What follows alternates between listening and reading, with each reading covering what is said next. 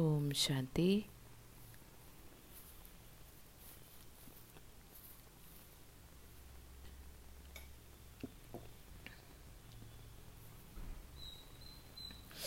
आज बाप दादा, सुप्रीम टीचर हमें बता रहे हैं कि कौन सी आज्ञा और कौन सी होती है अवज्ञा।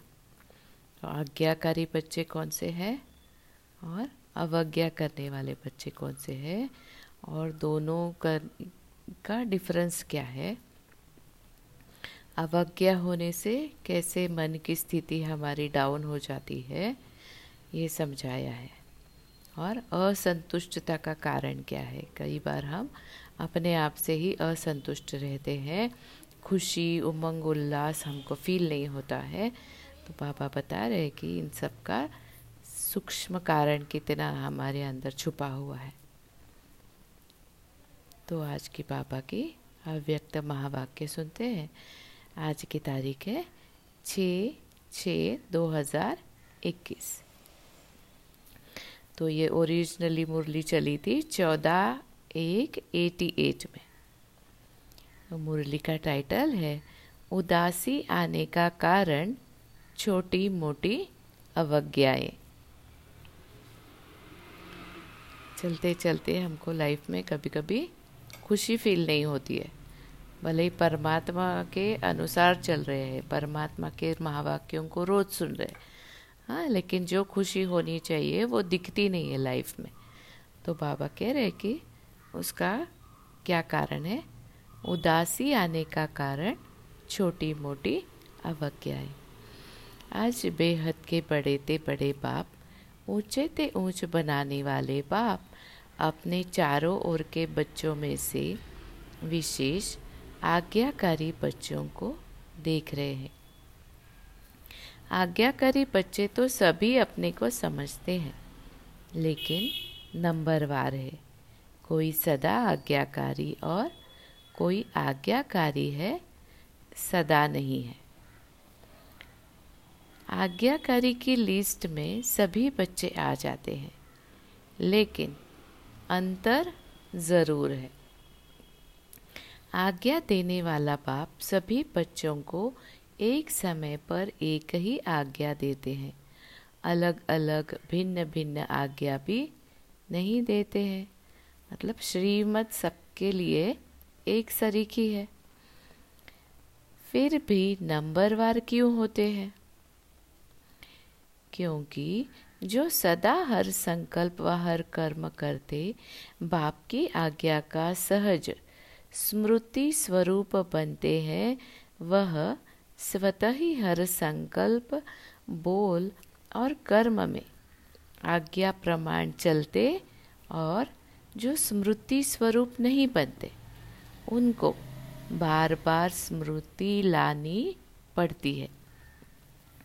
कभी स्मृति के कारण आज्ञाकारी बन चलते और कभी चलने के बाद आज्ञा याद करते हैं, क्योंकि आज्ञा के स्मृति स्वरूप नहीं। जो श्रेष्ठ कर्म का प्रत्यक्ष फल मिलता है, वह प्रत्यक्ष फल की अनुभूति न होने के कारण कर्म के बाद याद आता है कि यह रिज़ल्ट क्यों हुई। तो जैसे बाबा कह रहे हैं कि कुछ आज्ञाकारी बच्चे हैं जो नंबर वन है, क्योंकि वो सदा स्मृति स्वरूप में रहते हैं। उनको हर आज्ञा उनके लाइफ में धारण हो गई है। इसीलिए वो चलते फिरते भी आपको स्मृति स्वरूप मतलब एग्ज़ाम्पल प्रत्यक्ष एग्ज़ाम्पल के रूप में दिखते हैं। और कुछ है जो कभी ऊपर नीचे होता है उनका। कोई आज्ञा मानते, कोई नहीं मानते। तो बाबा ने कहा कि फिर कर्म करने के बाद उनको याद आता है कि अरे, ये आज्ञा तो फॉलो की ही नहीं। हाँ जैसे बाबा ने कहा कि तुम आत्मा शांत स्वरूप हो। अब कुछ आत्माएँ इतना प्रैक्टिस करती है तो हर कर्म में, बोल में, लोगों के साथ व्यवहार में आने में हर तरह उनका वो स्वरूप दिखता है कि ये अंदर से शांत स्वरूप है, इसलिए ऑटोमेटिकली इनका हर कर्म हर बोल शांति के साथ होता है है ना? और शांति के साथ होने की वजह से क्या होता है? उनके आसपास का वायुमंडल भी शांत रहता है। उनके संपर्क, संबंध में आने वाली आत्माओं को भी वो शांति के वाइब्रेशन पहुँचते हैं। तो ये क्या हुआ? स्मृति स्वरूप। वो आत्मा स्वतः ही अपनी स्मृति में स्थित है कि मैं शांत स्वरूप आत्मा हूँ। तो मुझे हर कर्म कैसे करना है? शांति से करना है। तो वो हो गई स्मृति स्वरूप अब दूसरे नंबर के जो बाबा ने बताया कि कर्म करने के बाद इनको याद आता है तो इनको बार बार स्मृति दिलानी पड़ती है कि मैं शांत स्वरूप आत्मा हूँ तो जैसे हड़बड़ाहट में कर्म करना शुरू कर देते हैं, हड़बड़ाहट में करेंगे, गड़बड़ में करेंगे, और फिर कर्म करने में मेहनत भी लगती है, हा? क्योंकि थॉट्स ज़्यादा चलते हैं फास्ट फास्ट करना है, ये करना है, वो करना है। ऐसे हाथ पाँव भी आपके फिर फास्ट फास्ट चलेंगे तो मन अंदर से शांत नहीं है तो उसका बाहर में भी प्रभाव होता है। फिर अन्य आत्माओं के लिए भी वो हड़बड़ाहट करेंगे कि, अरे ये ये ऐसे करो ऐसे करो, ऐसे। तो वहाँ क्या हो रहा है कि अंदर की शांति नहीं है तो कर्म में भी शांति नहीं है, वाणी में भी नहीं है और संपर्क संबंध वालों में भी वो अनुभव नहीं पहुँच रहा है। तो फिर सारा कुछ होने के बाद उनको याद आएगा कि अरे, शांति से करते थे ना तो और थोड़ा एक्यूरेटली अच्छे से हो जाता था। ना, कई बार हम भी देखते हैं ना कि गड़बड़ में या हड़बड़ाहट में कर्म करते हैं तो डबल हो जाता है काम। तो वैसे बाबा कह रहे कि कर्म के बाद याद आता है कि ये रिज़ल्ट क्यों हुई? क्योंकि करते हुए ये स्मृति ही भूल गए। कि मैं शांति स्वरूप आत्मा हूँ तो मुझे शांति से कर्म करना चाहिए। तो बाबा कह रहे, कर्म के बाद चेक करते तो समझते हैं। जो जैसी बाप की आज्ञा है, उस प्रमाण न चलने कारण जो प्रत्यक्ष फल अनुभव हो, वह नहीं हुआ। इसको कहते हैं आज्ञा के स्मृति स्वरूप नहीं है। बाद में याद आया ना? गलती हो गई, उसके बाद याद आया। लेकिन कर्म के फल को देखकर स्मृति आई। हाँ कर्म इतना हाईएस्ट नहीं हुआ, एक्यूरेटली नहीं हुआ, सब हाँ अन्य लोगों को भी डिस्टर्बेंस हुआ और कर्म का फल भी जितना अच्छा होना चाहिए, उतना अच्छा नहीं हुआ। तो फल को देखकर स्मृति आई कि अवज्ञा हुई है। तो नंबर वन है सहज स्वतः स्मृति स्वरूप आज्ञाकारी। और दूसरा नंबर है कभी स्मृति से कर्म करने वाले और कभी कर्म के बाद स्मृति में आने वाले। तीसरे नंबर की तो बात ही छोड़ दो। दो मालाएँ हैं। आज बाबा ने दो मालाएँ बताई। एक, सदा सहज स्मृति स्वरूप और दूसरे जिनको मेहनत के बाद स्मृति आती है। तीसरों की तो माला ही नहीं है, इसलिए दो की बात कर रहे हैं। आज्ञाकारी नंबर वन, सदा अमृत वेले से रात तक सारे दिन की दिनचर्या के हर कर्म में आज्ञा प्रमाण चलने के कारण हर कर्म में मेहनत नहीं अनुभव करते। लेकिन आज्ञाकारी बनने का विशेष फल बाप के आशीर्वाद की अनुभूति करते हैं। क्योंकि आज्ञा के मानने से क्या होता है? शक्ति फील होती है। क्योंकि आज्ञाकारी बच्चे उप के ऊपर हर कदम में बाप दादा के दिल की दुआएँ साथ है। हाँ, दुआएँ माना शक्ति। हाँ बाबा मुरली में हमको ज्ञान सुनाने के साथ साथ शक्ति भी भरते हैं ना, इसीलिए परिवर्तन इजीली हो जाता है। तो बाबा कह रहे हैं दिल की दुआएँ साथ है, इसलिए दिल की दुआओं के कारण हर कर्म फलदायी होता है, क्योंकि कर्म बीज है और बीज से जो प्राप्ति होती है, वह फल है। हाँ तो बीज अगर पावरफुल है शक्तिशाली है तो उसका क्या होगा? पेड़ भी अच्छा निकलेगा और फल भी अच्छा निकलेगा। हाँ बीज में अगर कुछ भी मिक्सचैरिटी है तो वो, पेड़ भी अच्छा नहीं निकलता है और उसके फल तो निकलने का भी डाउट रहता है। तो आज बाबा कह रहे कि कर्म बीज है और बीज से जो प्राप्ति होती है वह फल है। तो नंबर वन आज्ञाकारी आत्मा का हर कर्म रूपी बीज शक्तिशाली होने के कारण हर कर्म का फल अर्थात संतुष्टता, सफलता प्राप्त होती है। संतुष्टता अपने आप से भी होती है और कर्म के रिज़ल्ट से भी होती है और अन्य आत्माओं के संबंध संपर्क से भी होती है। तो ऐसे जो नंबर वन बाबा के आज्ञा पर चलने वाले होंगे, उनको क्या होगा? एक्सेप्टेंस होगा। अपने आप को भी एक्सेप्ट करेंगे और उनको सफलता भी आराम से मिलेगी और फिर उनसे और आत्माएँ भी संतुष्ट रहेंगी, माना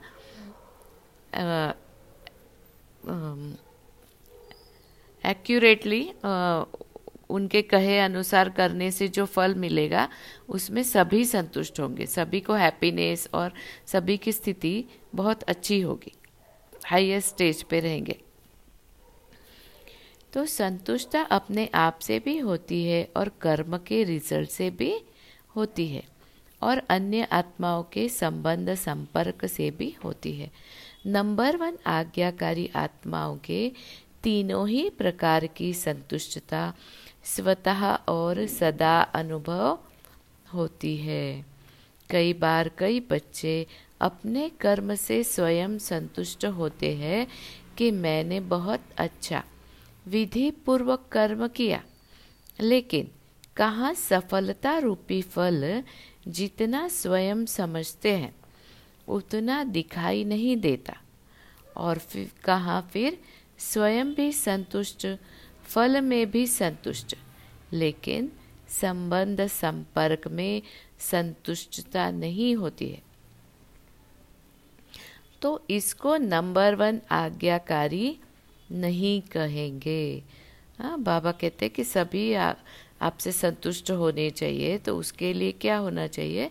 पहले आपकी अंतरूनी जो स्थिति है हाँ वो परमात्मा की याद और शक्ति से भरी हुई होनी चाहिए। उस स्थिति में रहकर, उसका स्वरूप बनकर, उस स्मृति में, माना कांस्टेंट आपकी स्मृति में है कि मैं किसका कार्य कर रही हूँ और मुझे किस स्थिति में रहकर वो कार्य करना है। तो फिर ऑटोमेटिकली वो परमात्मा की जो निर्विकारी स्थिति है कि मुझे किसी से कुछ नहीं चाहिए, कोई एक्सेप्ट एक्सपेक्टेशंस नहीं है मुझे, मैं सिर्फ़ एक इंस्ट्रूमेंट हूँ और इसलिए मैं हाईएस्ट स्थिति में रहकर बाबा की आज्ञा अनुसार हर आत्मा के लिए जो सबसे बेस्ट होगा, वो मेरे थ्रू फ्लो हो रहा है। तो ये हो गई हमारी हाईएस्ट स्थिति। इस हाईएस्ट स्थिति के आधार पर जो कर्म करते हैं तो उसकी रिज़ल्ट क्या है? हर कोई आपसे संतुष्ट होगा। लेकिन कई बार आपसे कोई अगर संतुष्ट नहीं है तो इसका मन मतलब बाबा कहते कि कुछ न कुछ हमारे ही अंदर की कमी कमज़ोरी है। तो इसलिए उसको नंबर वन नहीं कहेंगे बाबा कह रहे हाँ लेकिन नंबर वन आत्मा क्या होगी? ये तीनों बातों में औरों को खुद से भी संतुष्ट कर्म करने से भी संतुष्ट और और आत्माएँ भी उनसे संतुष्ट होगी। तो ये तीनों तरह के ही संतुष्टता उनको अनुभव होगी। माना उनकी स्टेज इतनी पावरफुल है कि उनसे सभी संतुष्ट है। वर्तमान समय के प्रमाण। कई श्रेष्ठ आज्ञाकारी बच्चों द्वारा कभी कभी कोई आत्माएँ अपने को असंतुष्ट भी अनुभव करती है। अब क्या होता है? आपने तो बहुत अच्छे से अपना कार्य किया बाबा की याद में किया इंस्ट्रूमेंट समझ के किया सब कुछ किया। लेकिन कभी कभी ऐसा होता है कि कुछ आत्मा आ, कोई एकाध भी हो वो आपसे असंतुष्ट हो जाती है। तो बाबा बता रहे कि उसमें आ, क्या कमी है? उसमें क्या हो जाता है? आत्माओं की अपनी स्वयं की वो कमी कमज़ोरी होती है लेकिन हम क्या करते हैं? औरों के ऊपर उसका दोष डाल देते। हम्म? तो बाबा बताए कि एक एक्सपेक्टेशंस जब हम रखते हैं तो क्या क्या होता है?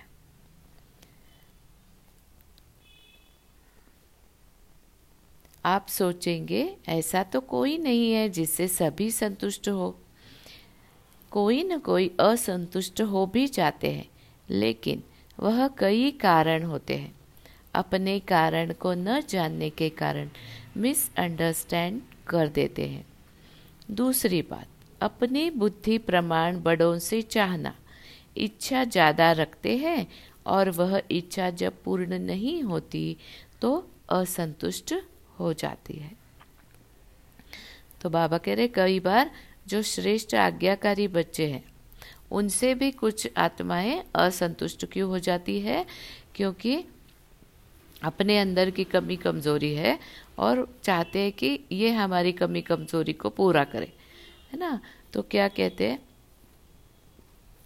मिसअंडरस्टैंडिंग कर लेते हैं। हा? कोई छोटी सी बात होती है, हा? उससे ही मिसअंडरस्टैंड कर लेते हैं। फिर दूसरी बात है, अपनी बुद्धि प्रमाण बड़ों से चाहना कि एक्यूरेटली जो है वो वो कर रहे हैं। बट हम चाहते कि नहीं, वो हमारे अनुरूप करे, हमारे अनुसार चले।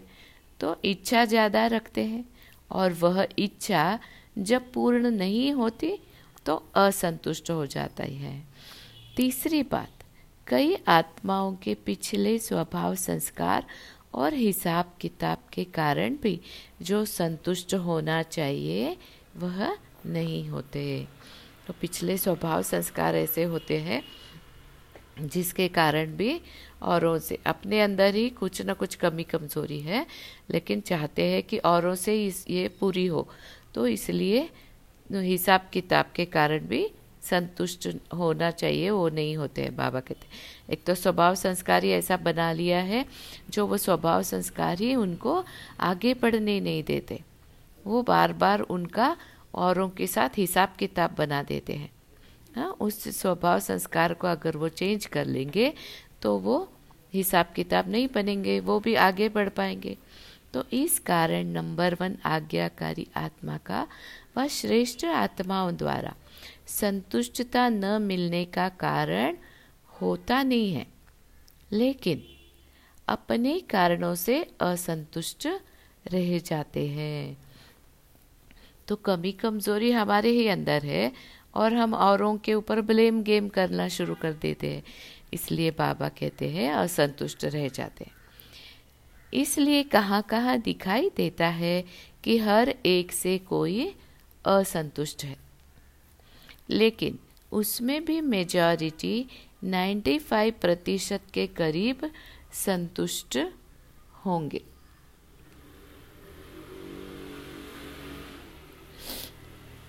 पाँच प्रतिशत असंतुष्ट दिखाई देते। तो नंबर वन आज्ञाकारी बच्चे मेजॉरिटी तीनों ही रूप से संतुष्ट अनुभव करेंगे और सदा आज्ञा प्रमाण श्रेष्ठ कर्म होने के कारण, हर कर्म करने के बाद संतुष्ट होने कारण, कर्म बार बार बुद्धि को, मन को विचलित नहीं करेगा। कि ठीक किया व नहीं किया। क्योंकि पावरफुल स्थिति के अनुसार कर्म करेंगे तो वो डाउट ही नहीं होगा कि कर्म ठीक हुआ है या नहीं हुआ। किया, कर्म, बाबा की आज्ञा अनुसार किया हाँ उस स्थिति में रहकर किया, उस कर्म से डिटैच हो गए।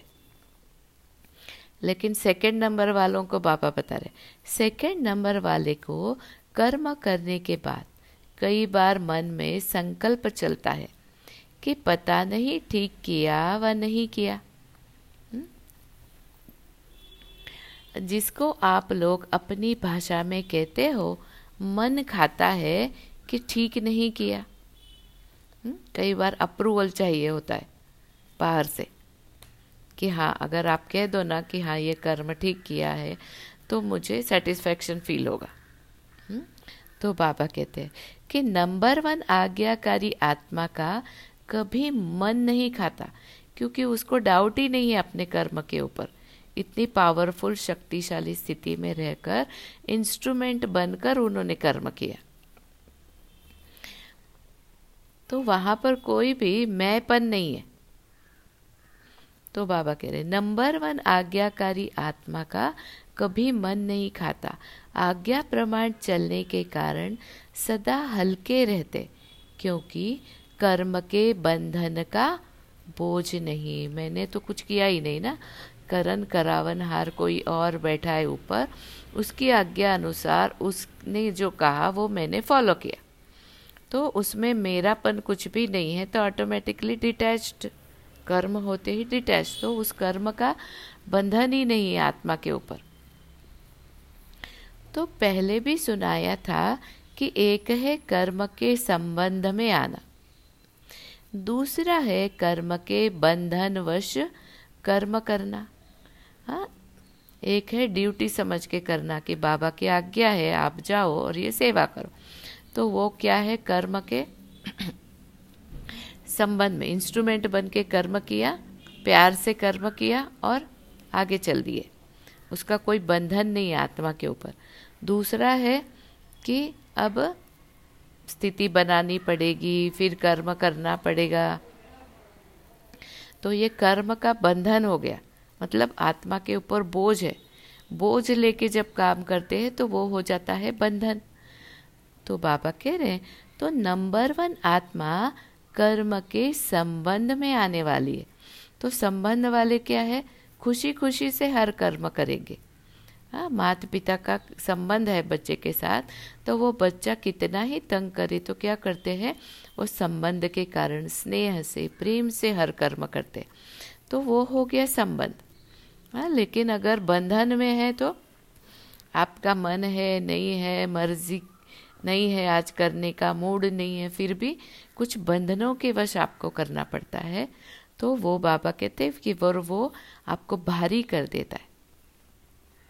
क्योंकि पहले ही आपने उस कर्म के बंधन में अपने आप को बाँध लिया है कि ये नहीं करूँगी ना तो अच्छा नहीं लगेगा, ठीक नहीं लगेगा।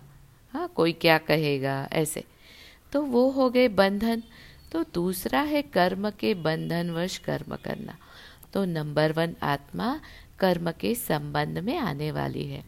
इसलिए सदा हल्की है। नंबर वन आत्मा हर कर्म में बाप दादा द्वारा विशेष आशीर्वाद की प्राप्ति के कारण हर कर्म करते। आशीर्वाद के फलस्वरूप सदा ही आंतरिक विल पावर अनुभव करेगी। सदा अतीन्द्रिय सुख का अनुभव करेगी। सदा अपने को भरपूर अर्थात संपन्न अनुभव करेगी। तो ये मम्मा जो होते थे, इनको सर्विस करके आने के बाद कोई पूछते थे कि कैसा रहा सर्विस तो वो कभी भी उसको बड़ा बड़ा करके नहीं बताते थे। कहते थे, करण हार करा रहा है, हमको जाके करना है। हो गई सर्विस अब अगली सर्विस पर चलना है। तो ये क्या था? नंबर वन आज्ञाकारी। तो आज बाबा वो ये हमको डिफरेंस बता रहे तो कभी कभी कई बच्चे बाप के आगे अपने दिल का हालचाल सुनाते। क्या कहते हैं? ना मालूम क्यों आज अपने को खाली खाली समझते हैं। कोई बात भी नहीं हुई है, लेकिन संपन्नता व सुख की अनुभूति नहीं हो रही है। कई बार उस समय कोई उल्टा कार्य या कोई छोटी मोटी भूल नहीं होती है। लेकिन चलते चलते अनजान व अलबेले में समय प्रति समय आज्ञा के प्रमाण काम नहीं करते हैं। पहले समय की अवज्ञा का बोझ किसी समय, पहले समय की अवज्ञा का बोझ किसी समय अपने तरफ़ खींचता है। हाँ अब जब से ब्राह्मण बनकर चल रहे हैं ज्ञान में, तब से कुछ छोटी मोटी अवज्ञा होती जाती है दिन भर में तो उसका बोझ आत्मा पर कैसे पड़ता है, बाबा समझा रहे जैसे पिछले जन्मों के कड़े स्वभाव संस्कार कभी न कभी न चाहते भी अपने तरफ़ खींच लेते। हैं ऐसे समय प्रति समय की की हुई अवज्ञाओं का बोझ कभी कभी अपने तरफ़ खींच लेता है। हाँ कभी कभी बिल्कुल शांतिपूर्वक सब कुछ चल रहा है। कुछ भी नहीं हुआ है। बिल्कुल परिस्थितियाँ अनुकूल है। सब कुछ ठीक है। लेकिन जैसे कोई स्वभाव संस्कार सडनली आ जाता है ना? तो वैसे बाबा कहते कि सडनली कैसे आ गया? क्योंकि वो हाँ इतने समय का वो संस्कार था। इसलिए जब कोई बात नहीं है, फिर भी कभी कभी जैसे सडनली वो संस्कार ऊपर आ गया। तो ये क्या है कि अवज्ञाओं का बोझ है। तो ऐसे समय प्रति समय की की हुई अवज्ञाओं का बोझ कभी कभी अपने तरफ़ खींच लेता है। वह है पिछला हिसाब किताब। यह है वर्तमान जीवन का हिसाब। क्योंकि कोई भी हिसाब, चाहे इस जन्म का, चाहे पिछले जन्म का, लगन की अग्नि स्वरूप स्थिति के बिना भस्म नहीं होता। तो जैसे कोई भी कड़ा, स्वभाव, संस्कार है हमारा, उसको चेंज करने के लिए पापा कहते हैं कि आप में वो शक्ति होनी चाहिए, दृढ़ता होनी चाहिए कि मुझे इस स्वभाव, संस्कार को चेंज करना ही है। तो फिर क्या करेंगे? ज़्यादा ज़्यादा, जितना जितना योग में रहेंगे, योग अग्नि से उस बीज को जब तक भस्म नहीं करते हैं, तब तक वो क्या होता है? वो कर्म या स्वभाव, संस्कार आपका फिर फिर से आपकी लाइफ में आके आपको आगे नहीं बढ़ने देता है। डिस्टर्बेंस क्रिएट करता है आपके इस लाइफ में। इसलिए मन की स्थिति बाहर में सब कुछ अच्छा चल रहा है, फिर भी कई बार लगता है कि मन खाली खाली है। फिर बाबा के सामने बैठ के कंप्लेंट करते तो बाबा समझा रहे कि उसको सदा अग्नि स्वरूप स्थिति अर्थात शक्तिशाली याद की स्थिति, बीज रूप लाइट हाउस माइट हाउस स्थिति सदा न होने के कारण हिसाब किताब को भस्म नहीं कर सकते हैं। इसलिए रहा हुआ हिसाब अपने तरफ़ खींचता है। तो वो जो संस्कारों रूपी बीज पड़ा हुआ है, वो जो कमी कमज़ोरी है, जो रोज़ रोज़ आके हमको हमारी स्थिति नहीं बनने दे पा रही है हमको वापस वापस उन संस्कारों की ओर, पिछले तरफ़ स्वभाव संस्कारों की ओर खींच रही है तो याद की शक्ति से पावरफुल स्थिति में बैठकर बाबा ने कहा, कैसे कैसे स्थिति? याद की शक्तिशाली स्थिति बीज रूप स्थिति लाइट हाउस माइट हाउस की स्थिति से उसको, उस बीज को भस्म करना है। तब जब वो बीज भस्म हो जाएगा तो उसका जो फल है माना, वो स्वभाव संस्कार, फिर आपका रोज रोज उन्हीं सेम सेम रिपीटेशन नहीं होगी। क्योंकि आपने बीज को ही भस्म कर दिया। उस समय कोई गलती नहीं करते हो, कि पता नहीं क्या हुआ। कभी मन नहीं लगेगा, याद में, सेवा में, व कभी उदासी की लहर होगी। एक होता है ज्ञान द्वारा शांति का अनुभव। दूसरा होता है बिना खुशी बिना आनंद के सन्नाटे की शांति। हम्म, तो बाबा कह रहे एक तो ज्ञान से जो शांति का अनुभव होगा वो क्या होगा आपको? कुछ हलचल में नहीं लाएगा। वो स्थिति ही शांत स्वरूप है।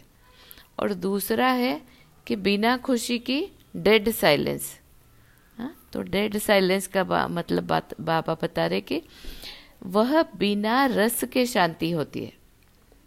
हाँ मतलब कोई भी फीलिंग ही नहीं है आपके अंदर खुशी की उमंग उत्साह की। और जस्ट डेड साइलेंस है माना एक अलग तरह का डिप्रेशन है। तो कुछ वह बिना रस के शांति होती है। सिर्फ़ दिल करेगा कहाँ, अकेले में चले जाए, बैठ जाए, यह सब निशानियाँ हैं, कोई न कोई अवज्ञा की, कर्म का बोझ खींचता है। तो इतने लंबे समय तक अगर अवज्ञा हो रही है तो बाबा कह रहे हैं, ये कर्म का बोझ आपको अपनी तरफ़ खींचता है, इसलिए आप डेड साइलेंस में चले जाते हो। किसी भी बात में आपको खुशी, उमंग, उत्साह फील नहीं होता है। अवज्ञा एक होती है पाप कर्म करना, व कोई बड़ी भूल करना, और दूसरी छोटी छोटी अवज्ञाएँ भी होती है। तो अब आज बाबा स्टेप बाय स्टेप बता रहे कि क्या क्या होता है। जैसे बाप की आज्ञा है, अमृत वेले विधि पूर्वक शक्तिशाली याद में रहो। तो अमृत वेले अगर इस आज्ञा प्रमाण नहीं चलते तो उसको क्या कहेंगे? आज्ञाकारी या अव, अवज्ञा। हर कर्म, कर्मयोगी बन करके करो। निमित्त भाव से करो। निर्माण बन के करो। यह आज्ञाएँ है। हा? ऐसे तो बहुत बड़ी लिस्ट है, लेकिन दृष्टांत की रीति सुना रहे बाबा कहते हैं, एक एग्ज़ाम्पल देता हूँ कि अगर कहा है कि अमृत वेला करना है पावरफुल स्थिति में रहना है, हर कर्म योग योग वाली स्थिति, योगी स्थिति में करना है, हा? अपने को इंस्ट्रूमेंट समझ के करना है, फिर करण करावन हर करा रहा है, इस स्थिति में करना है तो ऐसे हर एक चीज़ की लिस्ट बनी हुई है हर श्रीमत की एक लिस्ट है कि ऐसे ऐसे करना है। तो एक एग्ज़ाम्पल के रूप में बाबा कहते हैं। तो ऐसे चेक करो कि क्या क्या आप लिस्ट बनी हुई है ना? ट्रैफ़िक कंट्रोल करना है, मुरली, आत्मिक स्थिति में बैठ के सुनना है पॉइंट्स लिखने हैं। जो भी मतलब दिन भर में श्रीमत मिली हुई है, वो आज्ञाएँ हैं बाबा की। तो बाबा कह रहे कि ऐसी दृष्टि के लिए भी, है ना? देहिक दृष्टि नहीं होनी चाहिए। वृत्ति में सबके लिए शुभ भावना शुभ कामना होना चाहिए थॉट लेवल पे। तो इस स्थिति में हर कर्म जब करेंगे तो वह कर्म क्या होंगे? हाईएस्ट होंगे। कर्म योगी की स्थिति में होंगे। तो बाबा कहते हैं, दृष्टि, वृत्ति सबके लिए आज्ञा है। इन सब आज्ञाओं में से कोई भी आज्ञा विधि पूर्वक पालन नहीं करते। तो इसको कहते हैं छोटी मोटी अवज्ञाएँ। यह खाता अगर जमा होता रहे, रहता है तो ज़रूर अपनी तरफ़ खींचेगा ना? इसलिए कहते हैं कि जितना होना चाहिए, उतना नहीं होता। जब पूछते हैं, ठीक चल रहे हो? तो सब कहेंगे हाँ। और जब कहते हैं कि जितना होना चाहिए, उतना है तो फिर सोचते हैं।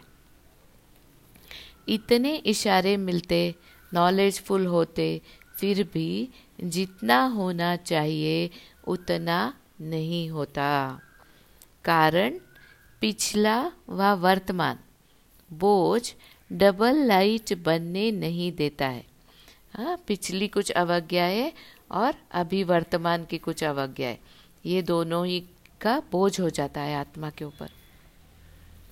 तो कभी डबल लाइट बन जाते, कभी बोझ नीचे ले आता।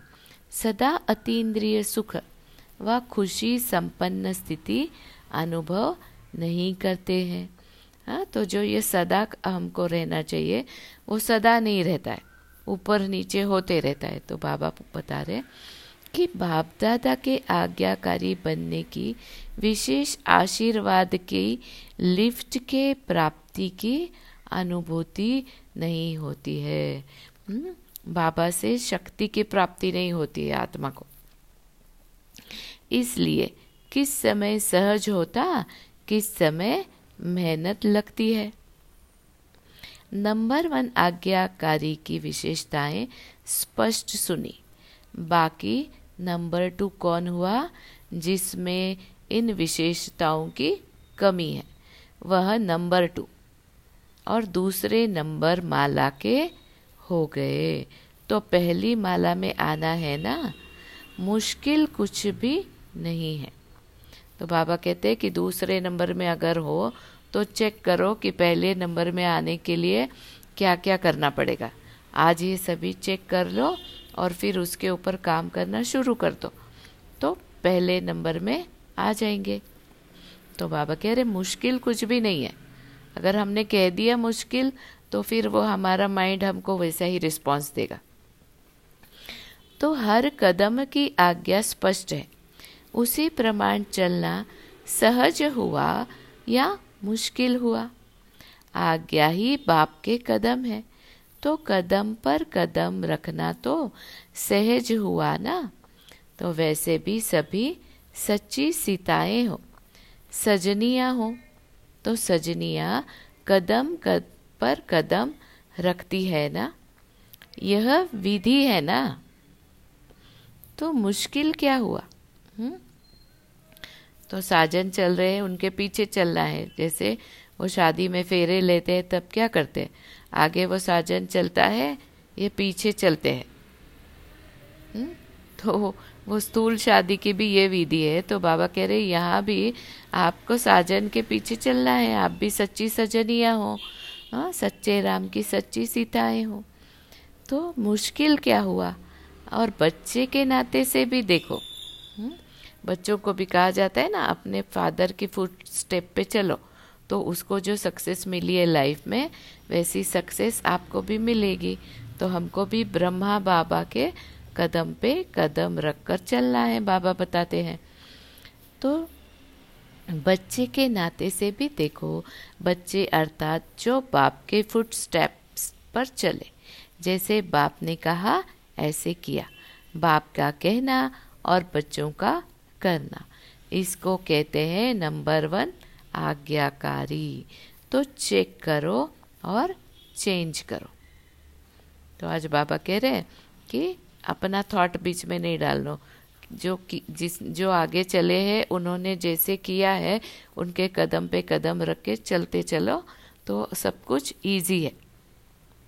हाँ तो अब आज कहा चेकिंग करो, और फिर चेंज करो अगर कोई भी कमी कमज़ोरी आ रही है तो।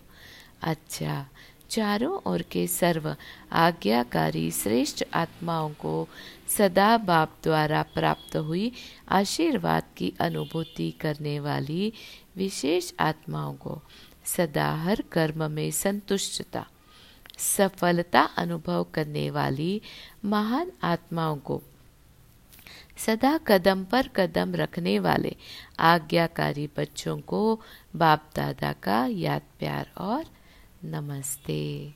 ऐसे बा, बनाने वाले माता पिता बाप दादा को याद प्यार गुड मॉर्निंग नमस्ते नमस्ते नमस्ते शुक्रिया बाबा शुक्रिया तो पार्टियों से अव्यक्त बाप दादा की मधुर मुलाकात। सदा अपने को रूहानी यात्री समझते हो? यात्रा करते क्या याद रहेगा? जहाँ जाना है, वही याद रहेगा ना? अगर और कोई बात याद आती है तो उसको भुलाते हैं। अगर कोई देवी की यात्रा पर जाएँगे तो जय माता जय माता कहते जाएँगे।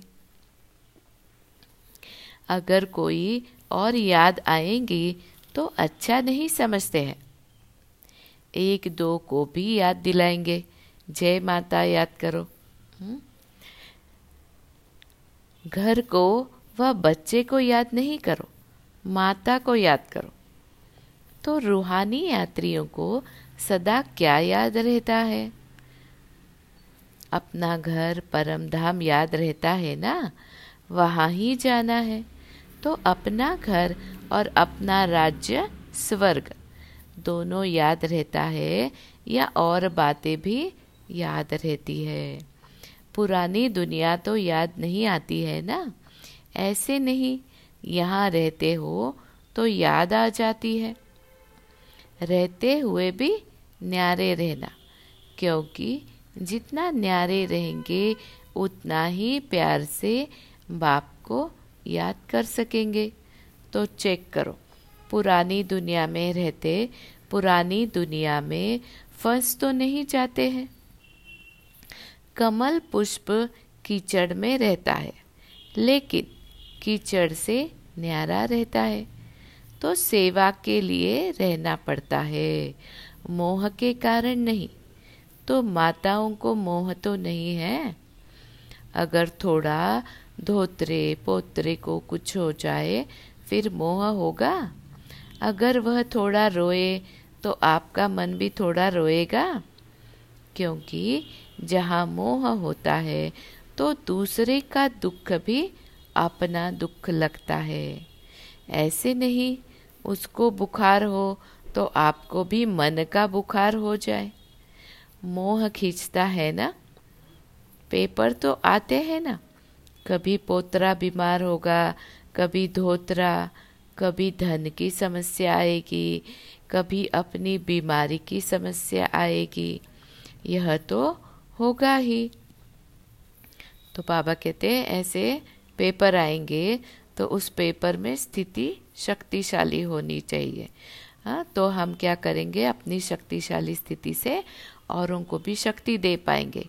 लेकिन हमारी ही स्थिति शक्तिशाली नहीं है तो हाँ क्या होगा? हम भी उनके साथ दुखी हो जाएँगे, अशांत हो जाएँगे।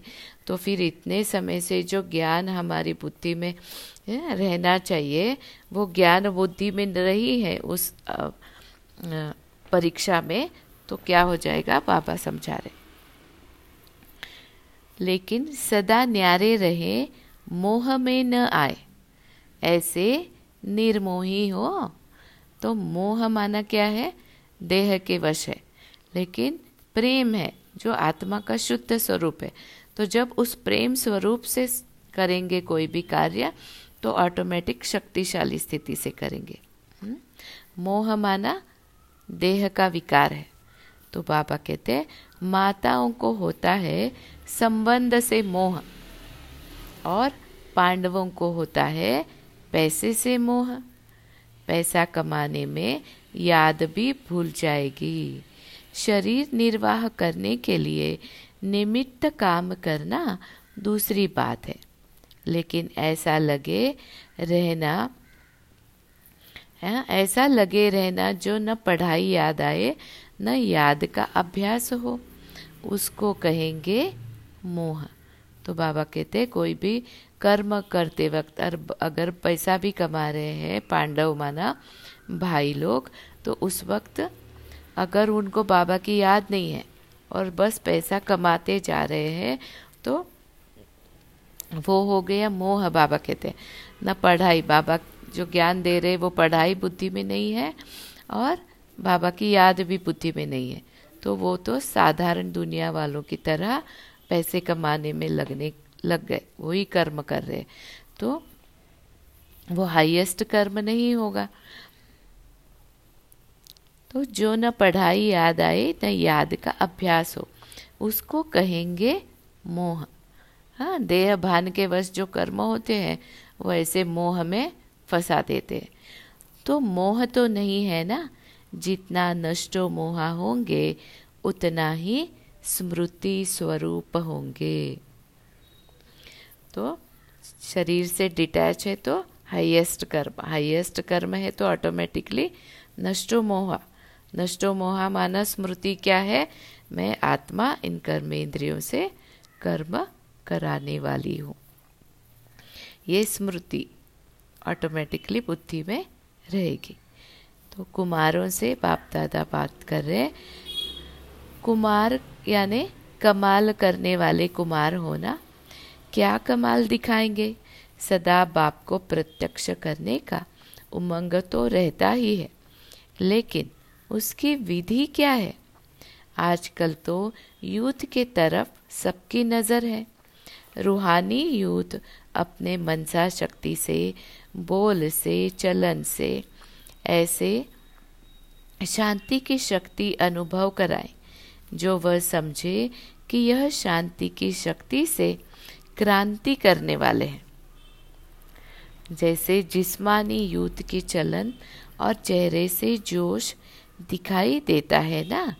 देख कर ही पता चलता है कि यह यूथ है। ऐसे आपके चेहरे और चलन से शांति की अनुभूति हो। इसको कहते हैं कमाल करना। हर एक की वृत्ति से वाइब्रेशन आए। जैसे उन्हों के चलन से, चेहरे से वाइब्रेशन आता है कि यह हिंसक वृत्ति वाले हैं। ऐसे आपके वाइब्रेशन से शांति की किरणें अनुभव हो। ऐसी कमाल करके दिखाओ। तो कोई भी क्रांति का कार्य करता है तो सबका अटेंशन जाता है ना? हा? ऐसे आप लोगों के ऊपर सबका अटेंशन जाए। ऐसी विशाल सेवा करो।